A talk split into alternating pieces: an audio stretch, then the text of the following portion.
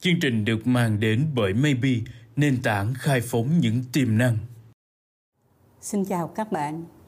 Đây là 5 phút chuyện thị trường và tôi là nhà báo Kim Hạnh.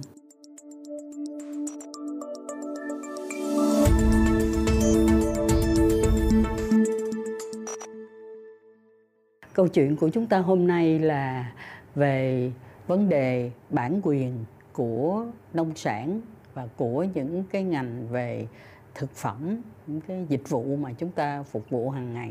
Chúng tôi đọc thấy một cái tin mà thấy nó cũng ngộ nghĩnh, tức là bản quyền thương hiệu của cái ngôi nhà số 13 Phở Thìn ở Lò Đúc đó, là bây giờ đang tranh chấp.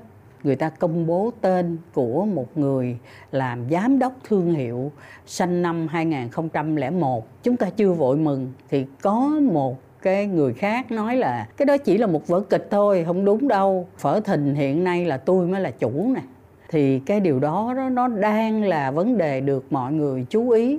Còn các bạn khi mà ra Hà Nội đó, các bạn có để ý thấy là anh Tú chính chủ, anh Tú là không có chi nhánh, mà chung quanh đó cũng có khoảng mười mấy cái cửa hàng cũng tên là anh Tú. Ở các nước là người ta không có bao giờ có xảy ra cái tình trạng đó. Nhưng hình như mình cũng không biết làm sao để thay đổi cái tình hình này. Chúng ta sẽ phải đăng ký, cơ quan chức năng sẽ phải tổ chức lại cái việc này để đảm bảo rằng không có cái chuyện mà chính chủ và không có chi nhánh mà tới mười mấy chỗ cùng một lúc như vậy. Tôi vừa mới gặp lại bạn này ở hội chợ Hotex của Hà Lan, hội chợ về hoa. Thì bạn đó nói là khi mà bạn đó được các bạn Hà Lan mời qua tham gia một cái hội chợ ở bên Hà Lan thì bạn này có mang theo một số cái cây kiển đặc sắc của Việt Nam. Khi mang qua trưng bày đó và mình bày ra mình bán đó thì câu đầu tiên của người ta hỏi như thế này: cái quyền sở hữu thương hiệu của cái cây kiển này nó là của ai?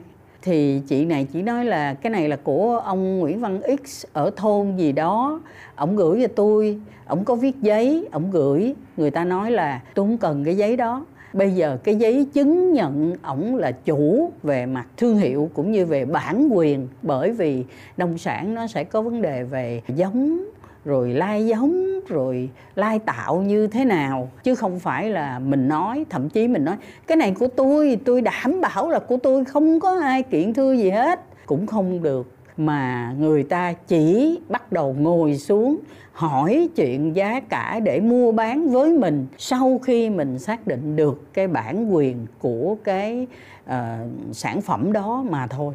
Tôi tìm hiểu sâu thêm thì tôi thấy là các bạn Hà Lan người ta ngạc nhiên về mình lắm. Người ta qua đây người ta nói là có nhiều cái loại hoa mình lai giống với nhau nó rất đẹp, có những cái loại kiển nó rất đặc sắc, chưa tìm thấy ở đâu hết. Nhưng mà làm sao có thể mua được, đâu có biết ngày mai có người khác người ta tới người ta nói cái này của tôi là mới là chủ của cái cây kiển này chẳng hạn, là không có thể chấp nhận được. Thành ra vấn đề của chúng ta không phải chỉ có là mình làm ăn với nhau rồi mình giành lẫn nhau, mà cũng không có ai phân xử được hết. Thế giới người ta có cái cách khác và không có bản quyền, không có người chủ thật sự của cái quá trình mà sáng tạo ra cái sản phẩm đó, là không có mua bán gì hết. Và chúng ta tin rằng là nếu mà cứ tiếp tục như tình trạng hiện nay thì chúng ta chỉ có thể xuất khẩu thời vụ thôi, tức là bán một lần và không bao giờ có thể quay trở lại để mà bán cái sản phẩm xuất khẩu của mình nữa. Đó là câu chuyện của chúng tôi về bản quyền thương hiệu của nông sản và xin được tạm kết thúc cái câu chuyện ở đây. Xin hẹn gặp các bạn trong 5 phút tiếp theo.